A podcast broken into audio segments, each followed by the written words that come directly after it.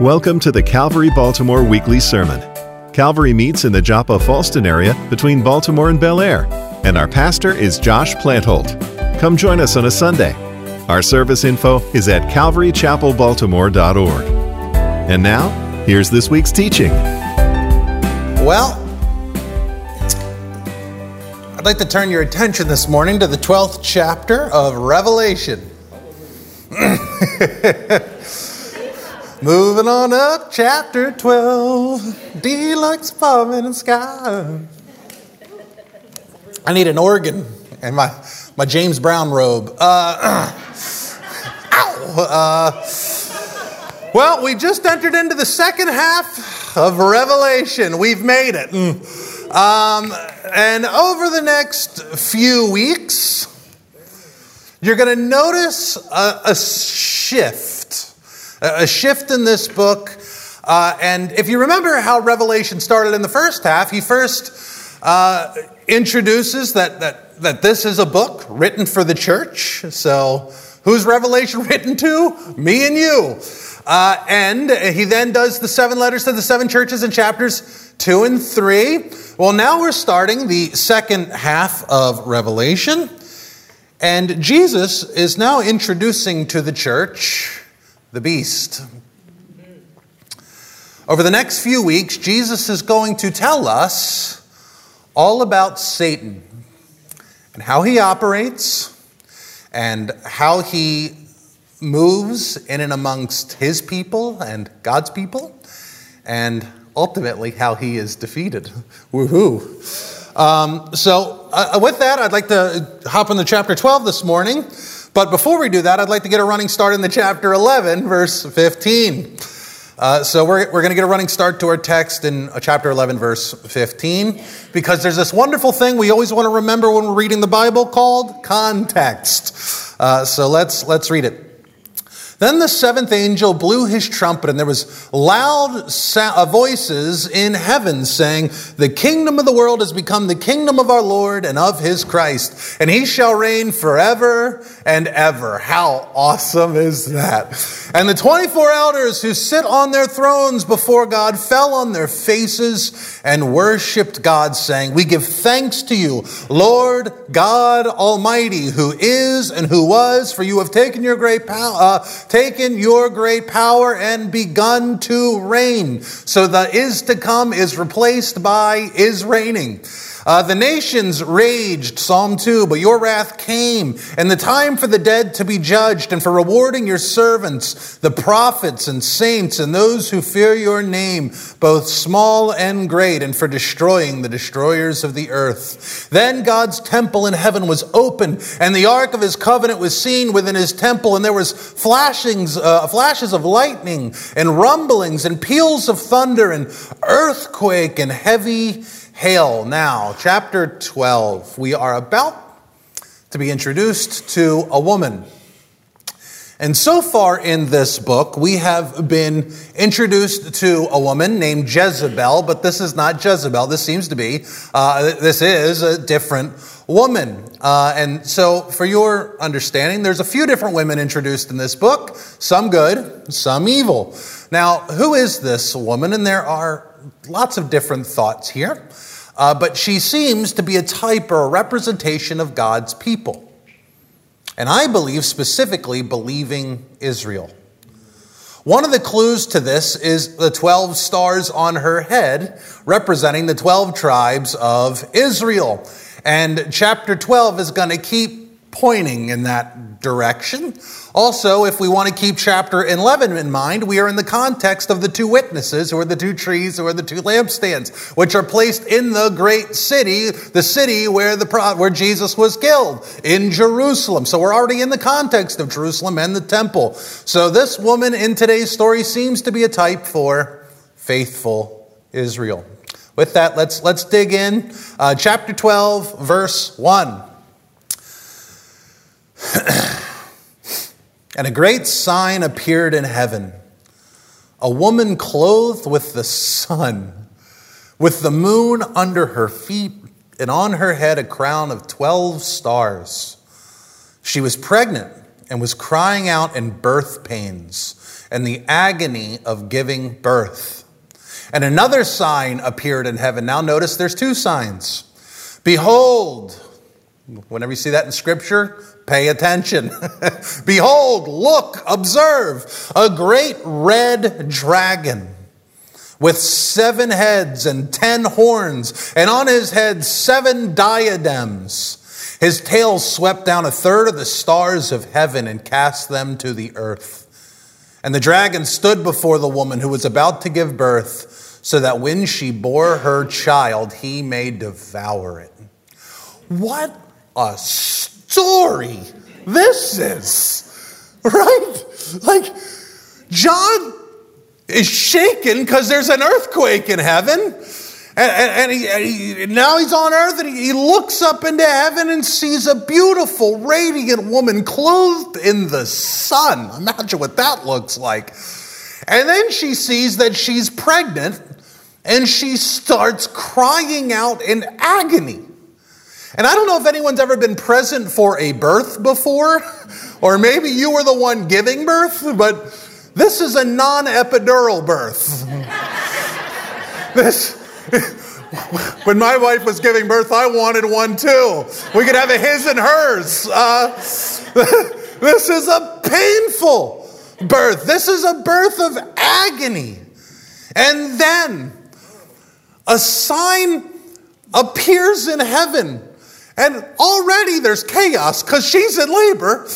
And John sees a hideous, grotesque, horrible monster. And if there wasn't already enough chaos with this woman going into labor and screaming, this revolting, ghastly, macabre, monstrous monster in the delivery room of space swings its tail and knocks down a third of the stars in the sky. And then the dragon stands up like, like a cobra, ready to strike, like, like a dragon ready to charge and eat. Uh, to, he, ready to, to stands up to eat this soon to be delivered baby. This scene appears to be absolute chaos. And then verse 5. She gave birth to a male child. The child was born. One who is to rule all the nations with a rod of iron. But her child was caught up to God and to his throne. And the woman fled into the wilderness where she had, has a place prepared by God in which she is to be nourished for a hundred, one thousand, two hundred and sixty days. And just before the dragon eats the child, who we are told is the promised son of David from Psalm 2. Kiss the son lest we perish on the way. Here's the son, the one who will rule the nations with a rod of iron, who will dash them in pieces like a potter's vessel. Just before the child is consumed, the child was caught up to God, to his throne. And the woman, as we'll look at another time, was taken into the wilderness for three and a half years and saved by God, and the dragon left hungry. and that's today's text. Can you believe it? Uh, now, you may be thinking, what in the world is this story about? Well, to understand, let's start with the woman. Why is the woman, faithful Israel, in labor pain uh, to give birth to the child? And the answer is because she was. This scene is not just prophetic of what is to come to pass, but is also descriptive of what has already come to pass. It, it was out of great anguish and labor that Jesus was born in Bethlehem from the line of Father Abraham and David. And this anguish of labor, this agony, began all the way back in the Garden of Eden. In Genesis chapter 3, God promises the woman Eve uh, that, that a seed, a child is coming who will crush the head of the serpent. This dragon, and biblically, just so you know, dragons in Scripture are described as the largest serpents. So Satan is both a snake and a dragon, according to the Bible. And God told Eve after they ate that fruit, Why did you eat that fruit? They ate the fruit. And God told Eve after they had sinned and ate, Genesis 3:16, I will surely multiply your pain in childbearing. In pain you shall bring forth children. Your desire shall be contrary to your husband, but he shall rule over you. The, the promised son, the seed, who would come through the woman, but through much pain. And all through the Old Testament, Jesus is coming. The entire Old Testament is telling us, is prophesying, is showing, is, is giving us foreshadows that the promised son of the woman of Genesis 3 is coming, but through agony God tells Eve, You are going to bear a seed and he will crush the head of the serpent. And then they have beautiful Abel. And God raises up Cain and kills him. Agony. Esau chooses Isaac. Agony. Joseph is sold into slavery by his brothers. Agony. The Israelites then become a nation of slaves and they cry out to God day and night as they're abused agony. The entirety of the Old Testament, the sacrificial system, the law, the failures of the judges, the kings, and the prophets, it was all birth pains leading to the seed who would overcome the serpent of old, that mean old dragon.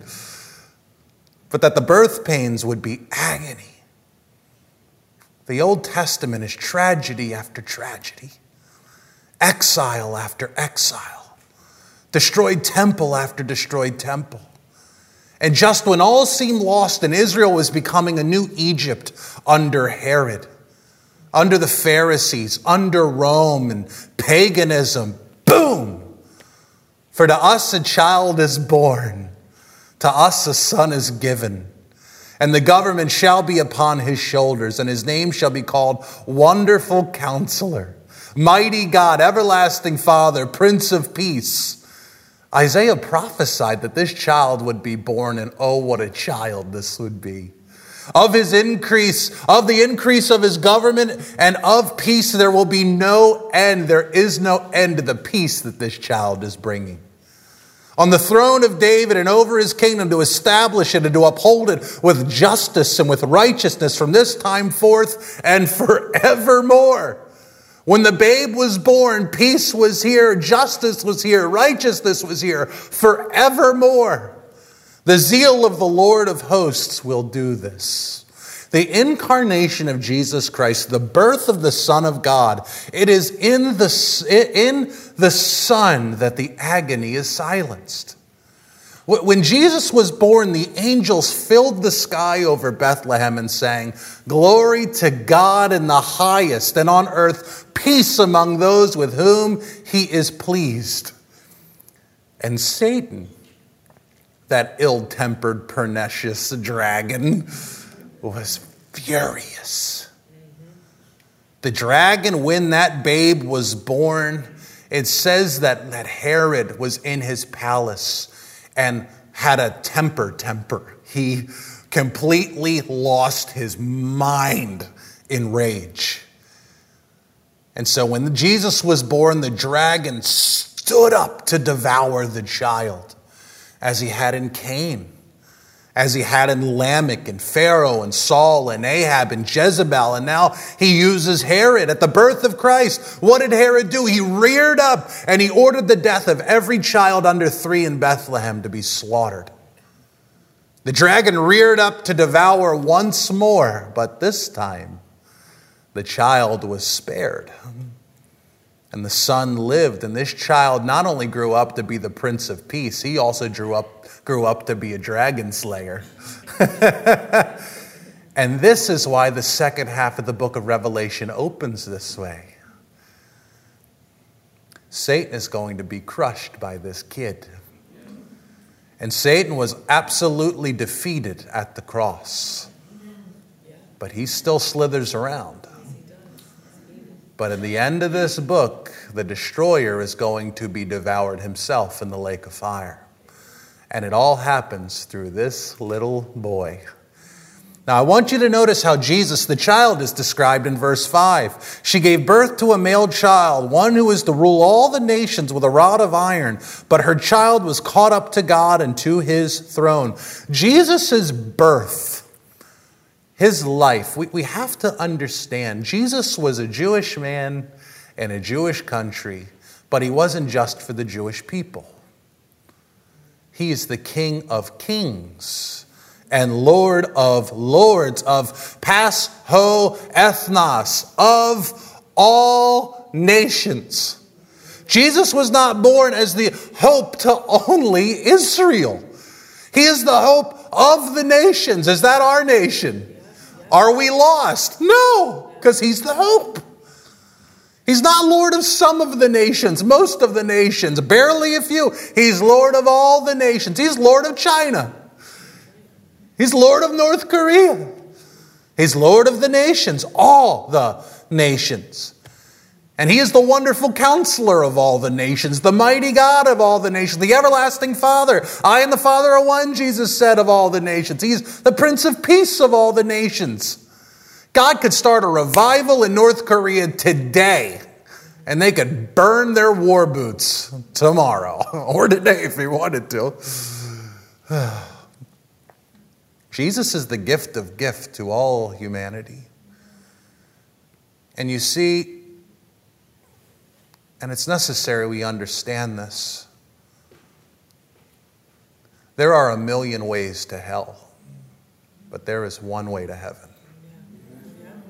There are many, there are not many paths to heaven. There are not many ways to peace with God. There is no plan B.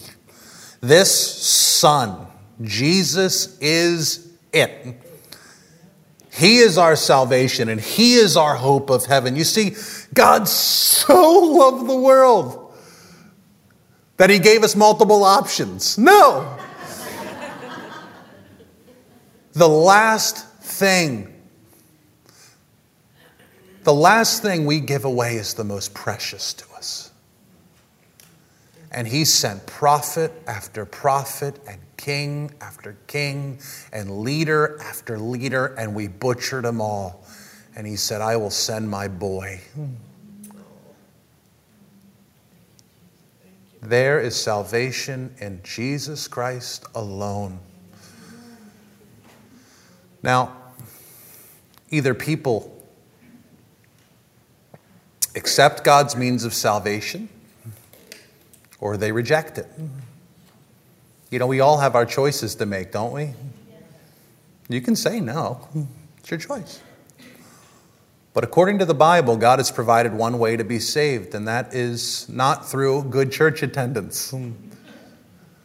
That is not because you tithe 10% or good works or a sense of justice or social change. No, it is through the Son and there is no other option to forge our own path. You see, when our father and mother, Adam and Eve, sinned, they plunged us into darkness. So you blame them. Uh, you know, but we have to remember they were the best of us. Adam and Eve weren't bumbling around, oh, let's eat some bad fruit. No, they were perfect. They were beautiful. They were wise. They were smart, brilliant. But they liked sin, and they chose sin. You see, we're all sinners. We've all been born into sin from our parents, and we all choose sin as adults. None of us are perfect, but the reality is because we are all sinners and born into sin, then we have no right to live in perfect peace with a perfect God because we are not perfect. And if God let us sinners into heaven without any sort of propitiation, without any sort of justification, without any sort of salvation, that would mean he was, a, not, he was not a just God. Because a just God has to deal with sin, he has to deal with injustice, and we are sinners. God is not good if he lets us slide. Do you understand? But God so loved the world, he provided a way. And he came and he lived a perfect life and he filled all the requirements of the law of God's perfect standards. And he told us if we believe in the Son and we trust in the Son and, and then choose him to represent us in this life, and then on Judgment Day, we will be saved. And I want you to notice something here because this really, uh, this omission is quite astounding what's not in these verses today. It says that Jesus ascended to the right hand of the Father after, uh, well, we know from the gospel that Jesus ascended to the right hand of the Father after the birth, the life, the death, the resurrection, and then the ascension. But here in Revelation 12, in this woman dragon vision, it skips that part of Jesus' ministry and jumps right from the birth to the enthronement. You notice this. If we were writing this, wouldn't we add something about the cross? And the reason why is found in the context. The incarnation, the birth of Jesus, and his ascent to the throne here is framed within the dragon's attempt to stop God's plans. And yet the cross again is not mentioned. And here's the point the reason Revelation 12 jumps straight from the incarnation to Jesus on the throne is because at no point was Satan victorious in devouring the child. God is revealing to us here that the cross of this child, and remember, Jesus came to die. That little seven pound baby in swaddling clothes was to be raised as a sacrifice. And the cross of that little child, the cross of Jesus Christ, we have to understand, was not a bump in the road, was not a hiccup in God's plans, was not a close call. And us humans, we may be tempted to add the cross to this story as Satan almost getting the child. Like, oh, Satan almost got him. But that's not how this story is told. The way this story is told is that Satan was defeated from the moment the child was born. That at the cross, the death of Jesus was not the moment of the child's devouring, it was the moment the throne was eternally secured. St. Augustine once wrote The devil exulted when Christ died. But by his very death, by this very death of Christ, the devil was vanquished, as if he had swallowed the bait in the mousetrap. The cross of the Lord was the devil's mousetrap. The bait by which he was caught was the Lord's death. The dragon thought lunch was served on Mount Calvary. and yet it's the exact opposite. The child was not destroyed and digested down into the dragon's bowels, but was exalted to the very heights of heaven. Jesus said in John 3 as, as the bronze serpent was raised in the wilderness, so the Son of Man will be lifted, lifted up. The cross was part of his raising, the, the cross was part of his enthronement. And so Jesus didn't almost devour Jesus at the cross, he helped crown him. And so Revelation 12 doesn't speak of the cross from the position of the dragon's advancement because there was no advancement. When Jesus said it was finished, Jesus or Satan was forever doomed. And as the first of many brethren, when Jesus when we believe in Jesus and we believe in all that he said and did, and when we die, we stand before him and him on his glorious throne above all thrones, the God most high.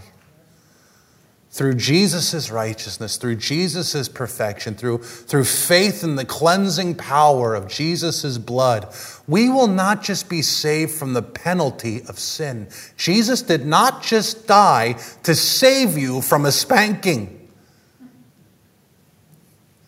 Jesus also died so that we may be glorified and saved forever from the very presence of sin.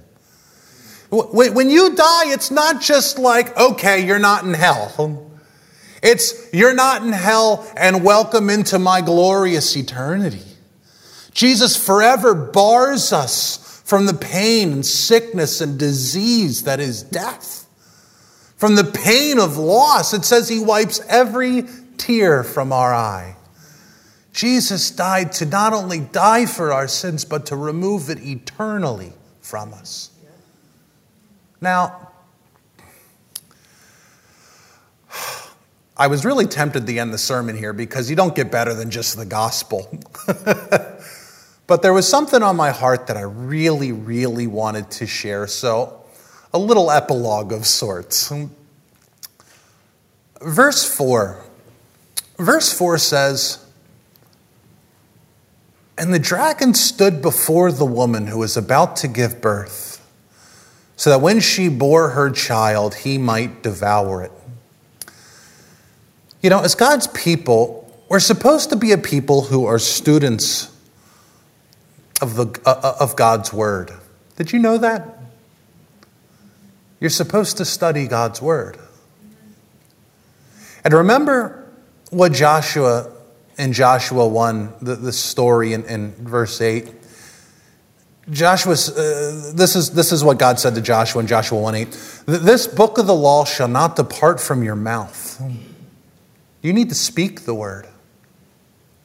But you shall meditate on it day and night. You need to think on the word so that you may be careful to do according to all that is written.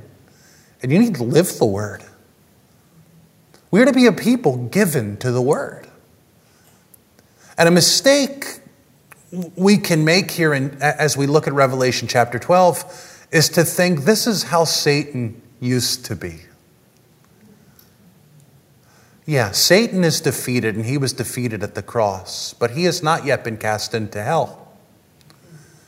And this book was written to the church, to God's people, to tell us something. And this passage says many things, but one of the things Jesus is revealing, us, revealing to us today is that Satan is a devourer. God wants the church to know, He wants you to know that Satan is real and He is a devourer. Now, we already know, according to 1 Peter 5, that Satan walks around like a roaring lion, seeking whom he may devour. But we also see that he slithers around like a dragon, seeking who he may devour. And specifically, I want you to notice what he is seeking to devour a child. The Word of God has shown us over and over and over again that Satan delights and loves to devour children. He is evil. And specifically, his delicacy, he loves to devour the godly's children. In Genesis 4, Satan goes after two sons, the godly son. In Exodus 1, Pharaoh goes after the Hebrew children throws them in the Nile. In, in, in the wilderness in Canaan, the, remember the gods of Baal? He wanted our children in child sacrifice. In, in, in, Matthew, Herod goes after God's children. Satan is a devourer of men, but he seems to specifically and especially delight in devouring children. And so here's our epilogue to today's story, today's study. The dragon wants our children. The dragon also wants our children's children. And he stands up to consume our little ones. Now, interesting, in Revelation 3, when Jesus is speaking to the church of Laodicea, let's see if you guys put on your thinking caps here. Because you are neither hot nor cold, I will spitting you out of my mouth. Fun fact that word really means to vomit. So Jesus is talking about throw up. Uh, and if Jesus can, I can too. Um, according to Jesus in Revelation 3, doesn't Jesus also consume people? Oh, well, yeah, I guess. The church. We become, to use Paul's language, a part of the body of Christ. And this shouldn't be strange to us because what do we do at the Lord's table at communion? We eat the Lord's body. So we consume Jesus. We have his bread, his body, and the wine, or grape juice, his blood. So, as believers, we consume the Lord, but also, according to the Bible, the Lord consumes us. So, here's the point as we tie all this together, specifically in the book of Revelation. First, children will be consumed. The question is who consumes them? As Christian parents and grandparents and, and, and as uh, uh, adult Christians, who are we giving our young people to? The dragon or the Christ? Because let me tell you, and this is, this is hard. No matter how much faith that I have, no matter how much my kids see me praying or reading my Bible, my kids have to make up their own decision to follow the Lord or not.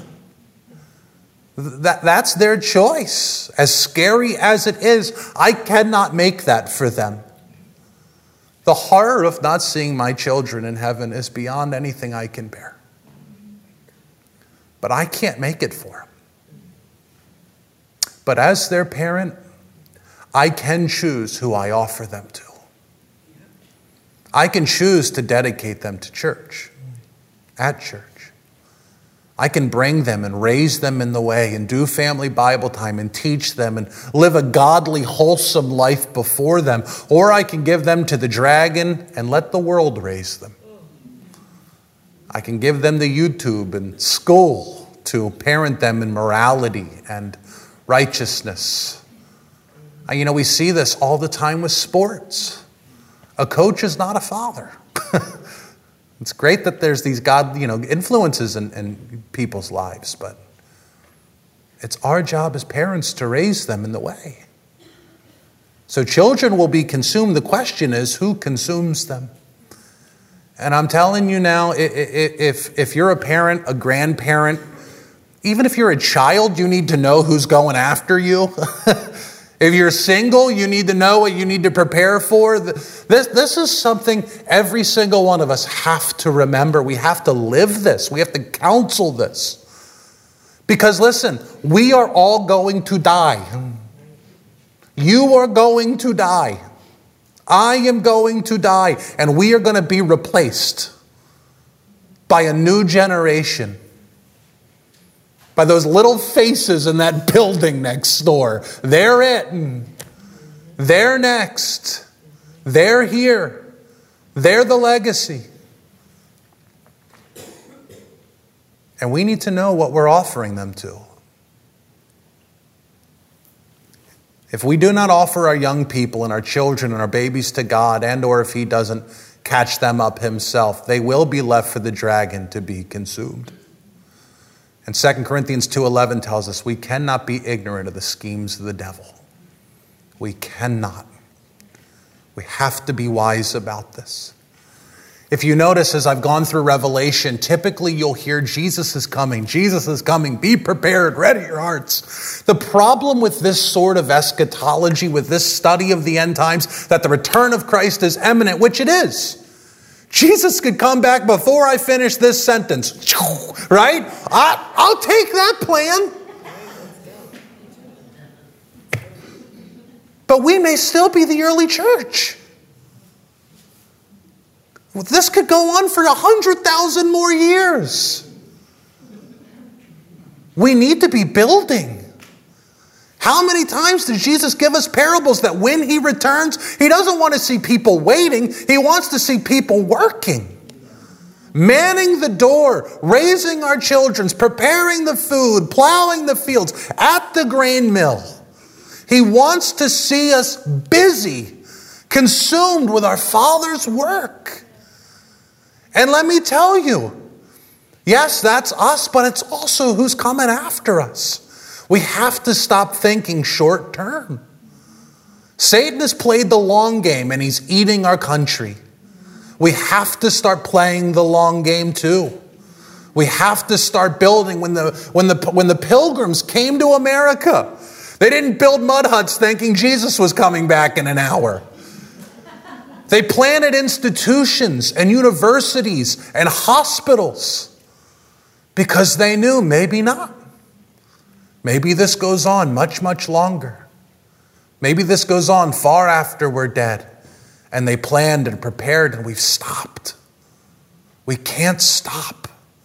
We have to give our children to God and train them in the way. We have to pour into our young people and show them the way.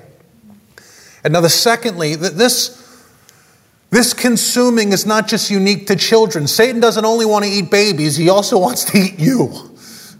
This applies to all of us.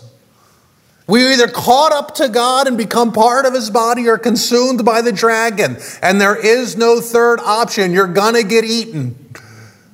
Who's going to eat you? So I want to encourage you to present yourself to the lover of your soul, to the Father through faith in his Son. God has provided a means to salvation, and it is through his dearly beloved boy. And if we are to run to the Father and wrap our arms around Him, and I love you, Dad, if that's ever going to happen, and if you're ever going to hear, well done, good and faithful servant, it's because you accepted the means with which He has provided. You're not going to stand before Him and go, oh man, you didn't miss a Sunday in 35 years. Come on in. You only said 62 F words. Wow, come on in. All while driving. Good job.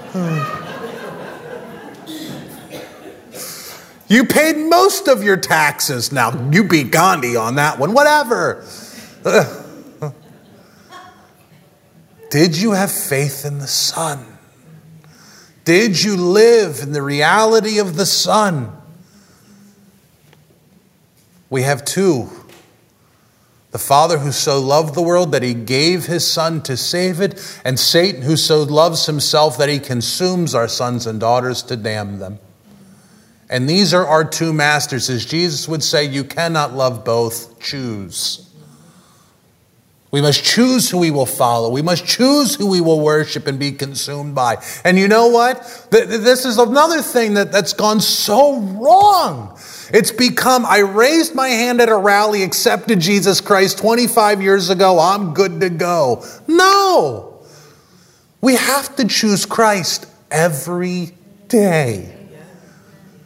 We have to choose who we offer ourselves to every day. And we have to choose who we offer our children to every day. If you only give your child to Christ on Sunday, it's probably not going to work. The dragon can't have them the other six and three quarters of the week, you know, days of the week. And so, as we close our little epitaph here, or uh, uh, epilogue, May the war drums and the rallying cries of our home be the same as Joshua in Joshua 24 15. Choose this day whom you will serve, whether the gods of your fathers served in the region beyond the river or the gods of the Amorites in whose land you dwell. Don't you like that? Choose. He's not making anyone do anything. Christians, we don't make anyone do anything. Do what you want to do, serve who you want to serve. Worship what you want to worship. You want to worship your job and your body? Go for it. It's your prerogative. But then Joshua says this most beautiful thing. And may it be our rallying cry, but as for me and my house, we will serve the Lord. Let's pray.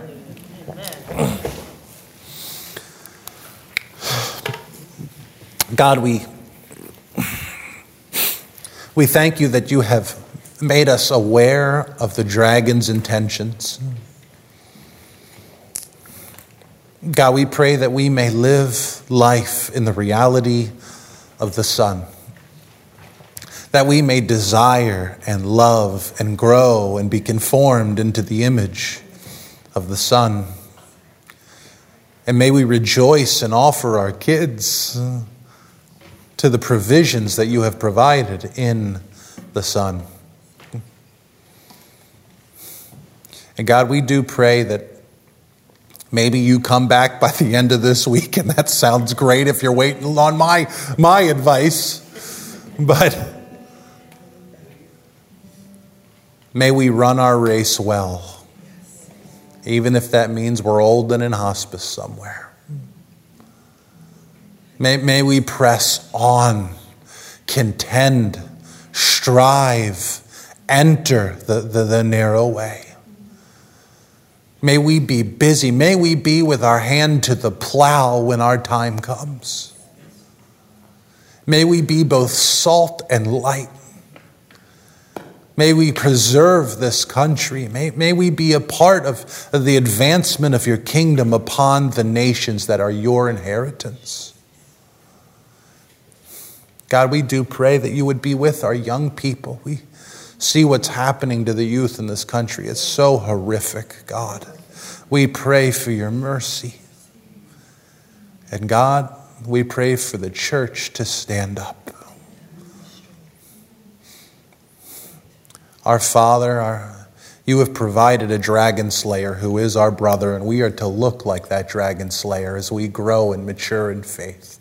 So may we all slay some dragons this week. and God, we pray for those who do not know you. Dragons bite and they hurt. God, we, we pray that they may know you today and live for you today. There's no special prayer to be had. It's a life laid down daily for you and your glory. If anyone needs prayer today, anyone needs special prayer, we ask that they may go see the, the prayer team off by the side of the building here. God, we pray that you give strength to our bodies that we may run well. We pray that you may give us strength to our minds that we may think well. May we be as the disciples, that we are ordinary people but have spent time with Jesus. And so we are something different. Let us be holy as you are holy, separated to you. And in Jesus' name, all who agreed said, Amen. Let's stand and worship. Thanks for joining us for today's message from Calvary Baltimore. We'd love to hear from you. Send us an email with your questions, prayer requests, or just to say hi. Our email address is calvary.faithlife at gmail.com.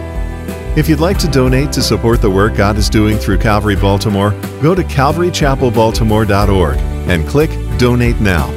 And if you're in the area, stop by on a Sunday morning. For directions and service times, go to our website at calvarychapelbaltimore.org. If you can't be here in person, we also live stream on our website and on our Facebook page. We hope you've been blessed by this week's teaching. Until next time, as Pastor Josh says, study the Word to live the Word to share the word. And join us again for the next Calvary Baltimore Weekly Sermon.